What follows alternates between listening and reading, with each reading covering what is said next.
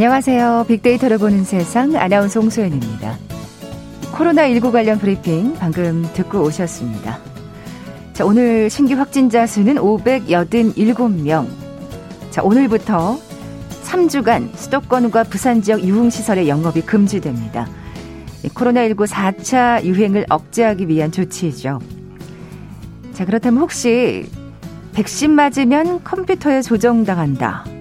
백신에 넣은 칩이 생명을 잃게 한다. 이런 소식은 들어보셨는지요? 물론 모두 가짜 뉴스입니다. 유포한 사람은 최근 불구속 입건되기도 했죠. 자, 코로나19 시대 전염병 못지않게 우리를 힘들게 하는 정보 전염병 참 위협적입니다. 우리 몸의 면역력만큼이나 팩트 체크에 대한 면역력 또한 코로나19 시대 반드시 키워야 할 중요한 부분인 것 같습니다. 자, 이렇게 가짜뉴스가 빈번히 등장하는 요즘 그 이면에는 에코 챔버, 필터 버블이라는 과정이 숨어 있다는 경우가 많다는 거 알고 계셨는지요? 잠시 후 빅데이터로 보는 세상 2021 핫트렌드 시간에 자세히 살펴볼 거고요. 자, 2년간 이어진 LG와 SK와의 배터리 분쟁, 극적으로 합의에 성공했다는 뉴스 들으셨을 겁니다. 이어지는 월드 트렌드, 빅데이터로 세상을 본다 시간에 관련 내용 살펴봅니다. KBS 제일 라디오 빅데이터로 보는 세상 먼저 빅퀴즈 풀고 갈까요? 자, 오늘 전기차 배터리 관련 얘기 나눠볼 텐데 전기차의 심장이라고 불릴 만큼 중요한 부분이죠. 이 배터리 시장의 패권을 둘러싼 경쟁이 무척이나 치열합니다. 스마트폰이 배터리를 충전해야 작동하는 것처럼 전기차 역시 커다란 배터리에 전기를 충전해서 달리게 되죠. 전기차가 한 번 충전에 얼마나 멀리 갈 수 있는지 또 충전은 얼마나 빨리 되는지를 결정하는 게 바로 이 배터리일 텐데요. 자, 그렇다면 현재 전기차 배터리의 핵심 원료는 무엇일까요? 원자 번호 3인 알칼리 금속 원소인데요. 휴대전화, 노트북의 원료기도 합니다. 보기 드릴게요. 1번 철분, 2번 칼슘, 3번 지방, 4번 리튬. 오늘 당첨되신 두 분께 모바일 커피 쿠폰 드립니다. 휴대전화 문자 메시지 지역번호 없이 샵 9730, 샵 9730. 짧은 글은 50원, 긴 글은 100원의 정보 이용료가 부과됩니다.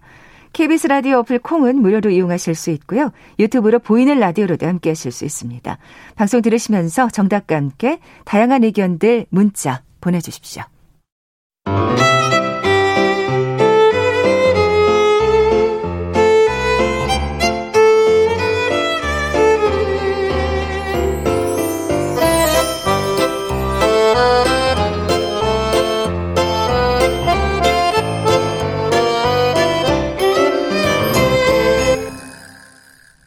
빅데이터가 알려주는 2021 hot 트렌드 상명대학교 소비자분석연구소 소장이신 이준영 교수 나와 계세요. 안녕하세요. 네, 안녕하세요. 자, 제가 앞서 말씀드린 대로 정말 요즘 가짜 뉴스가 범람하는 시대입니다. 오늘 이와 관련된 이제 내용 키워드 얘기 나눠볼 텐데 echo chamber 효과와 filter bubble 이게 무슨 얘기예요? 네, 먼저 echo chamber 효과는요. 우리가 이제 소리가 외부로 새어나지 새어나가지 않고 메아리로 이제 다시 되돌아오는 그런 닫힌 공간을 의미를 하는 거거든요. 아. 그래서 온라인 공간에서 생각이나 신념 또는 정치적 견해가 좀 비슷한 사람들끼리 서로 정보나 뉴스를 공유하는 거죠. 그래서 계속해서 그런 현상이 반복되다 보면 기존의 의견에 대한 그런 확신 자체가 강화되고 증폭되는 현상을 가리키는 겁니다. 네. 그러니까 이 소리가 울리는 공간이 닫혀 있다는 게 지금 여기 방점이 찍히는 그렇습니다. 거네요. 밖으로 나가지 않고 또 밖에 있는 소리가 들어오지 않고 그렇습니다. 그 안에서만 아, 진짜 계속해서 한쪽으로 이 쏠리는 현상이 진짜 온라인에서는 정말 많은 것 같아요. 네. 이제 과정 자체를 보면요. 우리가 첫 번째는 선택적 노출이라고 하죠. 정보 사용자가 자기가 가진 그런 기존 태도나 신념, 의견에 좀 부합하는 정보만을 계속해서 선호하는 현상이 심화가 된다는 거죠. 그래서 자기의 기존 신념이나 견해에 반하는 정보는 피하는 겁니다. 음. 그래서 진위 여부와는 상관없이 마음을 불편하게 만드는 것은 이렇게 본능적으로 피하고자 하는 아, 편향 심리를 가리켜서 선택적 노출이다 이렇게 이야기하는 거고요. 사실 근데 사람 심리가 그렇잖아요. 그럴진데 더 이거를 정말 뭐라 그럴까 가속화시키는 게 그 알고리즘인 것 같아요. 그렇습니다. 예. 그리고 두 번째를 보면요. 네. 편향 동화라고 해서 이제는 어떤 정보를 받더라도 자신의 입맛대로 해석을 하는 거죠. 야, 이건 점점 위험해지네요. 예. 그래서 기존의 자신의 신념을 지지하는 방식으로 정보를 일방적으로 자기 나름의 관점에서 해석을 하는 현상이 나타나게 되는 거고요. 그 다음에 더 나가게 되면 세 번째는 호모필리 현상입니다. 호모필리 현상은 우리가 유유상종이라고 하잖아요. 음. 이게 이제 비슷한 견해를 가진 사람들끼리만 계속해서 서로 모이는 그런 현상들.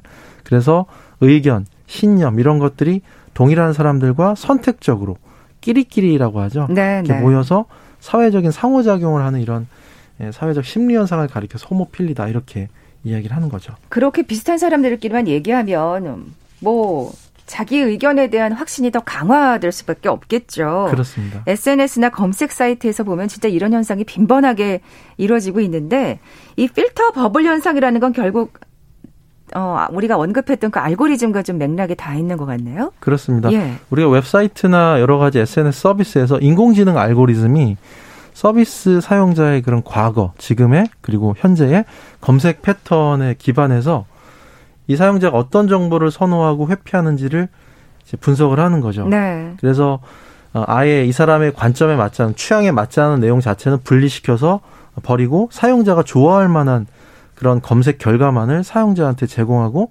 추천하는 서비스 같은 것들을 필터 버블이라고 하는 거죠. 사실 쇼핑할 때는 이런 게 참 편리해요.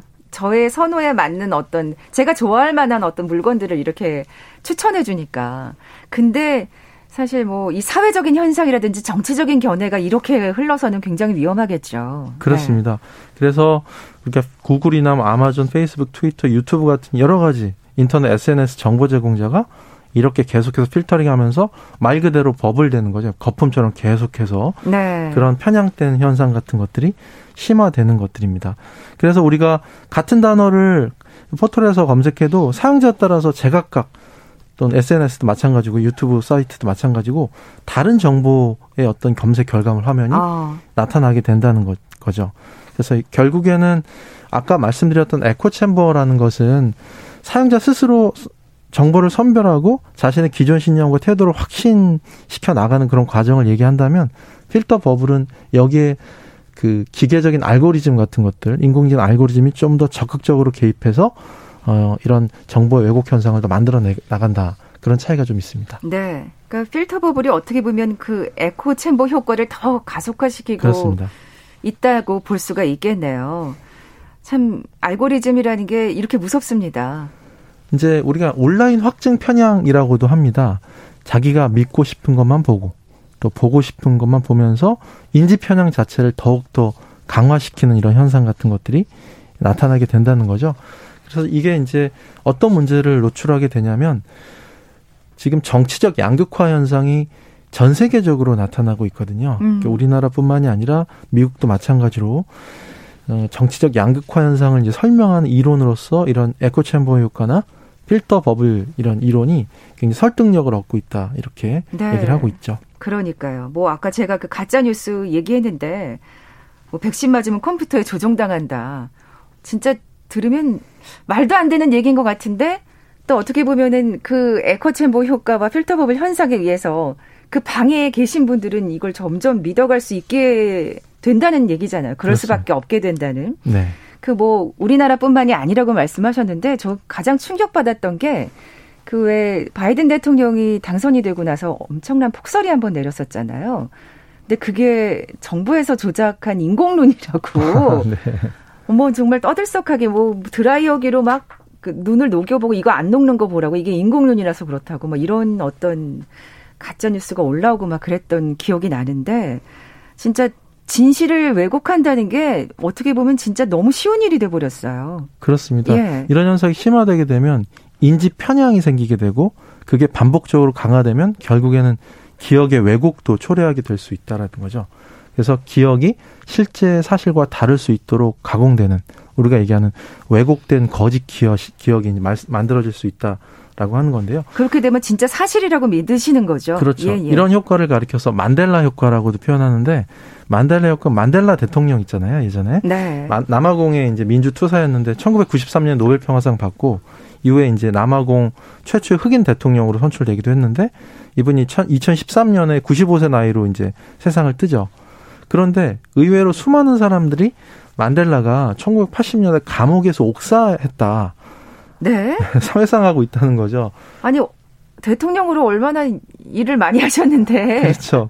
여기 동조해서 수많은 사람들이 자신들도 이제 그런 사실을 생생하게 기억한다라고 이제 회상하는 이런 아, 집단 세상에. 거짓 기억 현상 이런 것들을 만델라 효과다 이렇게 이야기를 하는 거죠. 그렇군요. 예. 그래서 검증되지 않은 이런 사실이나 추측이 믿음의 확신으로 또 집단적으로 확산될 수 있는 어, 이런 현상 같은 것들을 우리가 좀 주의할 필요가 있습니다. 네.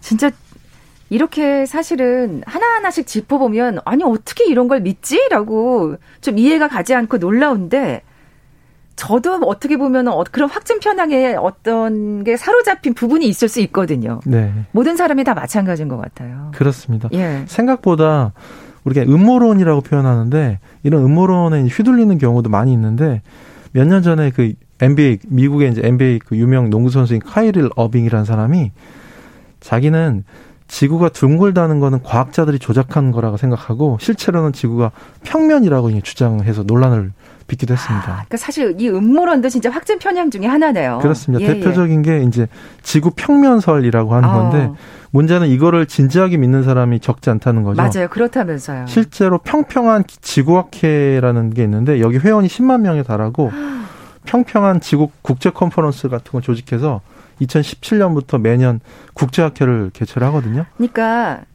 이 우주선이 사실 이렇게 우주 밖으로 나가가지고 그 이 파랗고 예쁜 지구를 이 둥근 지구를 찍어온 사진조차도 이제 믿지 못하시는 거잖아요, 그렇습니다. 이분들은.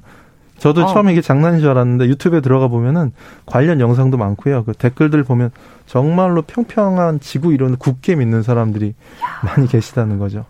이런 과학 시대에 이런 분들이 10만 명이 넘는다는 게 이런 메커니즘이라면 사실 뭐 정치적인 거는 뭐 비할 바도 아닐 것 같아요. 네. 예. 그래서 우리가 정보 전염병이라고 아까 말씀하셨는데 에피데믹이라고 표현하거든요.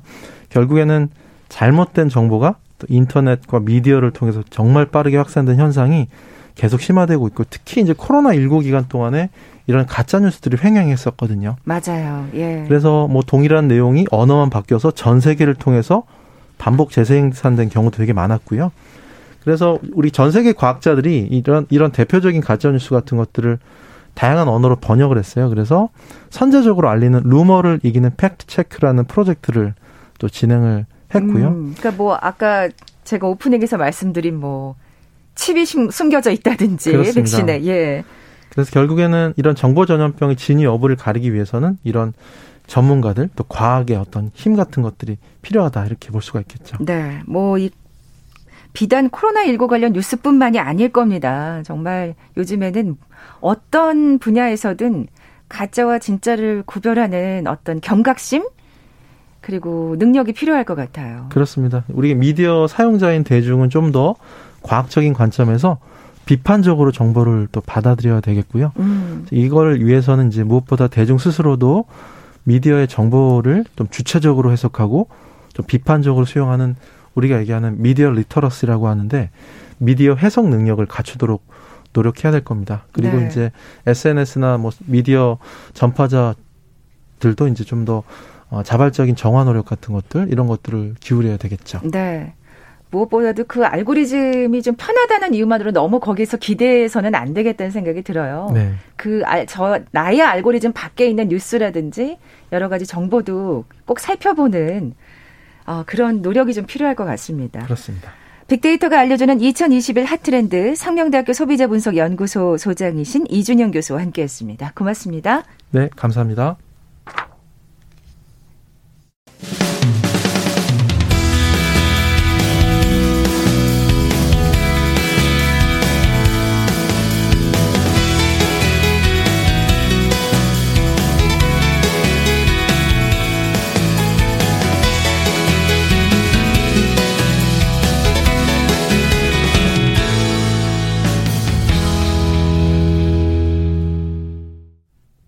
지구촌 화제 이슈를 빅데이터로 분석해보는 시간이죠. 월드 트렌드 빅데이터로 세상을 본다. 뉴스포터의 신혜리 에디터 나와 계세요. 안녕하세요. 네, 안녕하세요. 네, 신 기자님 빅퀴즈 다시 한번 내주세요. 네. 오늘 배터리 관련 얘기 나눌 텐데요. 배터리는 전기차의 심장이라고 불리울 만큼 중요한 부분입니다. 배터리 시장의 패권을 둘러싼 경쟁이 무척 치열해지고 있는데, 그럼 현재 이 전기차 배터리의 핵심 원료는 무엇일까요? 원자 번호 3인 알칼리 금속 원소인데요. 4차 산업혁명으로 수요가 폭증하고 어. 있어서 하얀 석유, 또 백색 황금으로 불리기도 합니다. 보기 드릴게요. 1번 철분, 2번 칼슘, 3번 지방, 4번 리튬. 네. 뭐 나머지 것들도 다 우리 몸에 필요한 것들이긴 하네요. 예. 오늘 네. 당첨되신 두 분께 모바일 커피 쿠폰 드립니다. 정답 아시는 분들 저희 빅데이터로 보는 세상 앞으로 지금 바로 문자 보내 주십시오. 휴대 전화 문자 메시지 지역 번호 없이 샵 9730, 샵 9730. 짧은 글은 50원, 긴 글은 100원의 정보 이용료가 부과됩니다. 콩은 무료로 이용하실 수 있고요. 유튜브로 보이는 라디오로도 함께 하실 수 있습니다. 어, 문자 주신 9969님. 아, 이분의 문자를 읽어드리면 이게 제가 좀 힌트를 드리는 셈이 되는데, 그래도 또 읽어드리고 싶은 게 너무나 재밌게 보내주셨어요.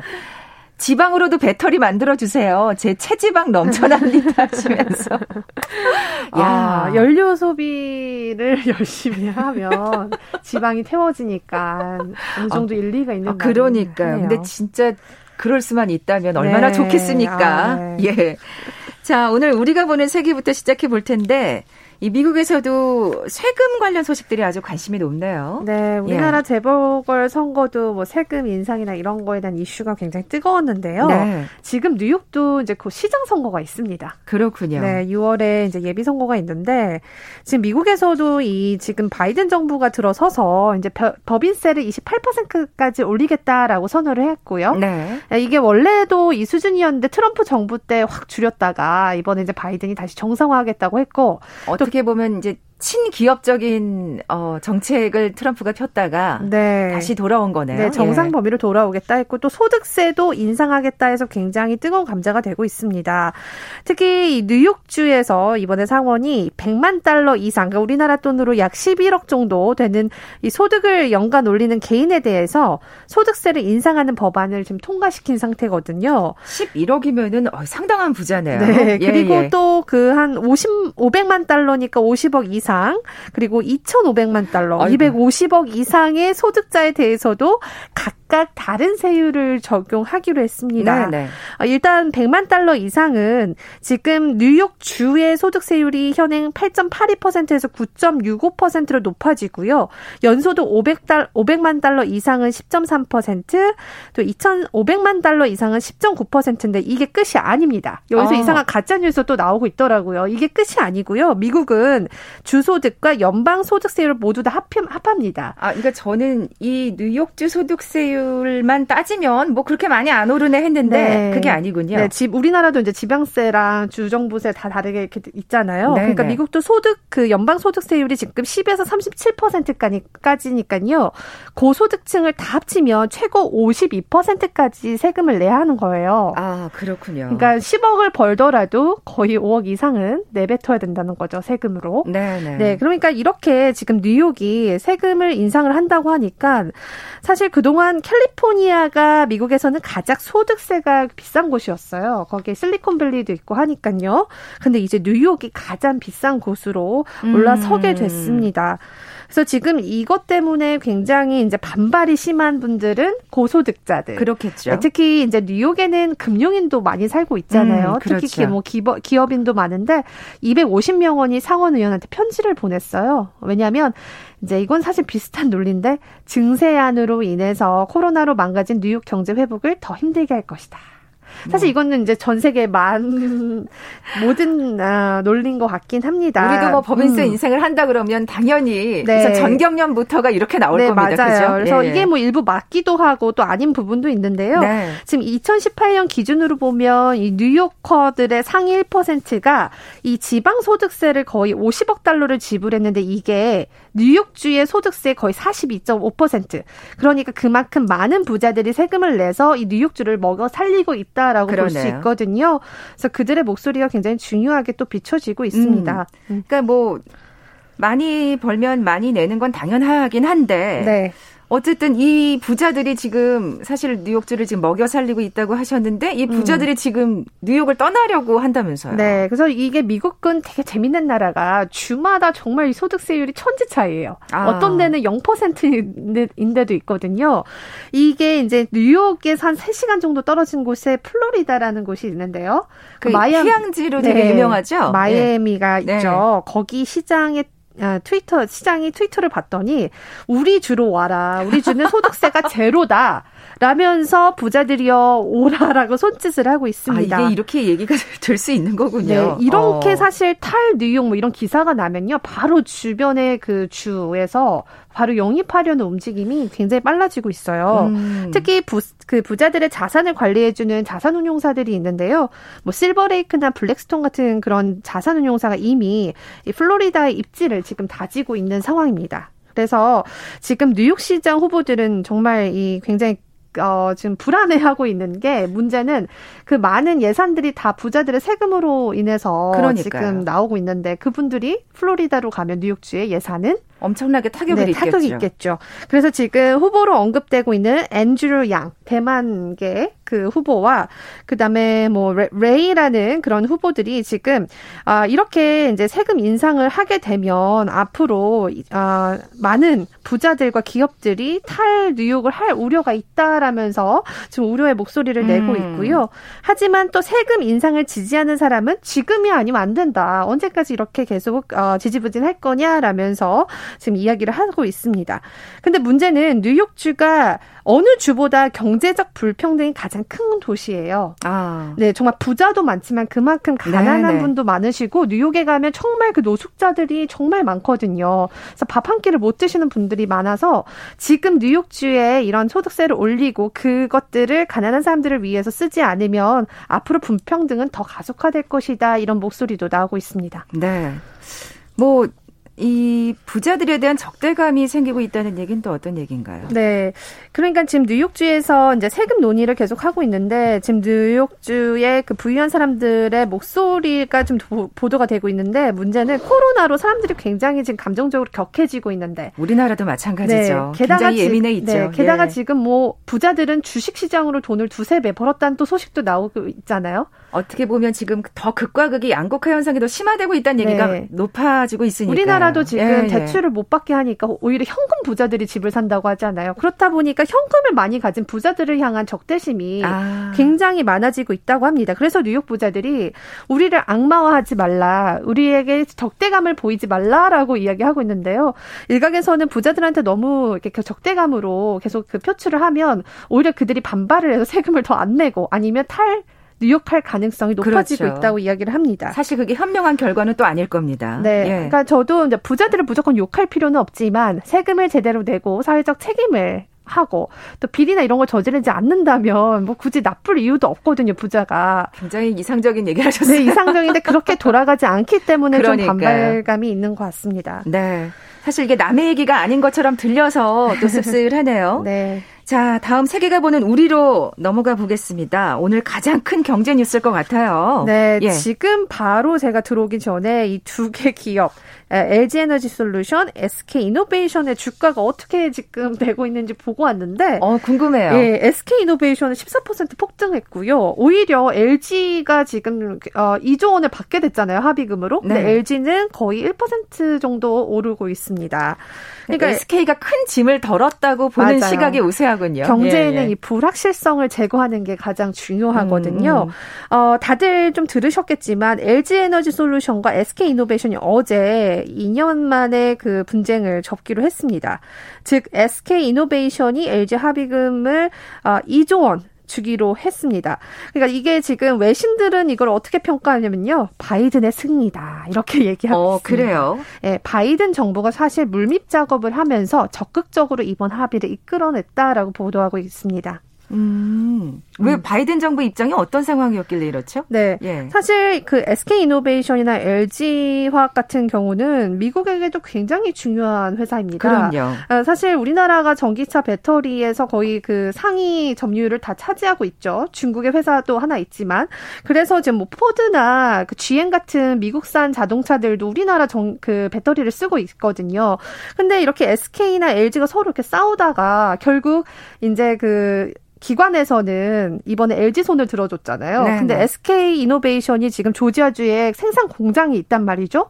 그러니까 이렇게 만약에 된다면 이 SK는 앞으로 미국에 10년간 배터리를 수출을 못하게 됩니다. 그 말은 즉슨 미국에서도 더 이상 SK 배터리를 쓸 수 없게 된다는 거예요. 네, 네. 그렇게 되면 중국한테 손을 벌려야 되는 그런 아, 상황이 오는 거죠. 그, 이게 또 이면에 중국의 문제가 있었군요. 네, 그러니까 아. 바이든이 이렇게 정말 나서서 중재를 했다는 소식이 있는데요. 어느 한쪽의 손을 들어주기보다는 중재하는 것이 낫겠다라고 네, 판단을 그렇게, 한 거군요. 네, 사실 시한이 오늘까지 바이든 대통령이 대통령의 권한으로 이번에 그 ITC라고 해서 무역 그 기관의 판결을 거부할 수 있는 게 있었는데 바이든 입장에서 그렇게 한쪽의 편을 들어주긴 애매했던 거죠. 음. 그래서 물미 협상을 했고 결국엔 2조 원을 지급하는 것으로 타결을 했다는 겁니다.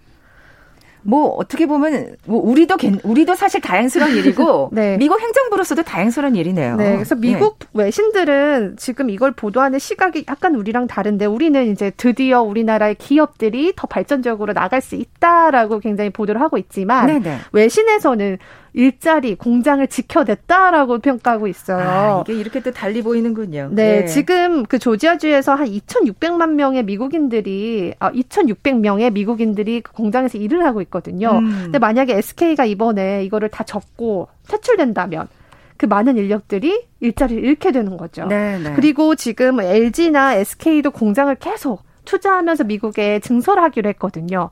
그러니까 이런 게 이제 흐지부지 되면 바이든 입장에서도 경제 효과가 떨어지고 또 바이든이 항상 이야기하는 게 전기차, 친환경 이런 거를 네네. 굉장히 네. 지금 촉구하고 있기 때문에 본인도 자신이 항상 이 목표 가지고 있는 것들을 좀 지키고 싶어 하는 게 있거든요. 그래서 외신들은 이거를 이제 국내에 이제 그런 효과, 일자리 효과나 국익에 도움이 되는 판결이었다, 아, 합의였다 이렇게 또 보도를 하고 있습니다. 네. 뭐 우리로서도 사실 어떻게 보면 다행스러운 거고요. 이게 네. 어떻게 됐든 이 전기차 배터리 시장에서 어떤 경쟁적인 우위를 계속 또 선점할 수 있는 거니까요. 네. 그래서 미국에서는 큰 골칫거리가 제거됐다라는 헤드라인으로 보도되기도 했는데 예. 사실 이게 미국에서도 굉장히 좀 어, 힘들었던 사안인 것 같고요. 오늘 지금 이제 또 반도체 회의가 열립니다. 미국에 여기 삼성전자가 들어가서 회의를 하는데 과연 우리나라 기업이 어떻게 이 미국에서 입지를 더 넓혀갈지 관심이 되고 정말 이런 뉴스를 볼 때마다 우리나라 기업들이 정말 많이 성장했다. 음. 어 미국이 이제 우리나라에게 이렇게 약간 어떻게 보면 매달리는 그런 유화 제스처를 취할 수밖에 네, 없네요. 그만큼 네. 힘이 있으니까. 맞습니다. 네. 그래서 저도 항상 외신을 보는 사람으로서 이렇게 우리나라 기업들이 헤드라인에 비춰지면 굉장히 뿌듯함을 가지고 있는데 정말 이런 분쟁 없이 우리나라 기업끼리 싸우는 건 사실 보기 좋지 않잖아요. 아, 그도 소모죠. 네, 그래서 네. 잘 이렇게 선의의 경쟁을 했으면 좋겠습니다. 네, 또 그 이면에 또 이 중국이라는 나라를 견제한다는 데 있어서 네. 또 미국과 우리나라가 또, 또 합의를 이룬 게 아닌가 네. 그런 생각도 들고요. 네. 자, 지금까지 뉴스포트의 신혜리 에디터와 함께 했습니다. 고맙습니다. 감사합니다. 자, 오늘 비키즈 정답은 4번 리튬이었죠. 모바일 커피 쿠폰 받으실 두 분입니다. 앞서 소개해드린 9969님. 아, 지방으로도 배터리 만들자고 하신 분. 예, 저, 저, 설탕 없는 아메리카노 드시면 어떨까요? 그리고 30년 전 화학 시간에 원자 번호 외웠던 게 지금 기억이 난다고 지겹다고 화학 시간 어려워했는데 커피까지 받게 되면 감동일 것 같네요 하셨는데 1902님께 선물 보내드리겠습니다. 빅데이터로 보는 세상 내일 다시 오겠습니다. 고맙습니다.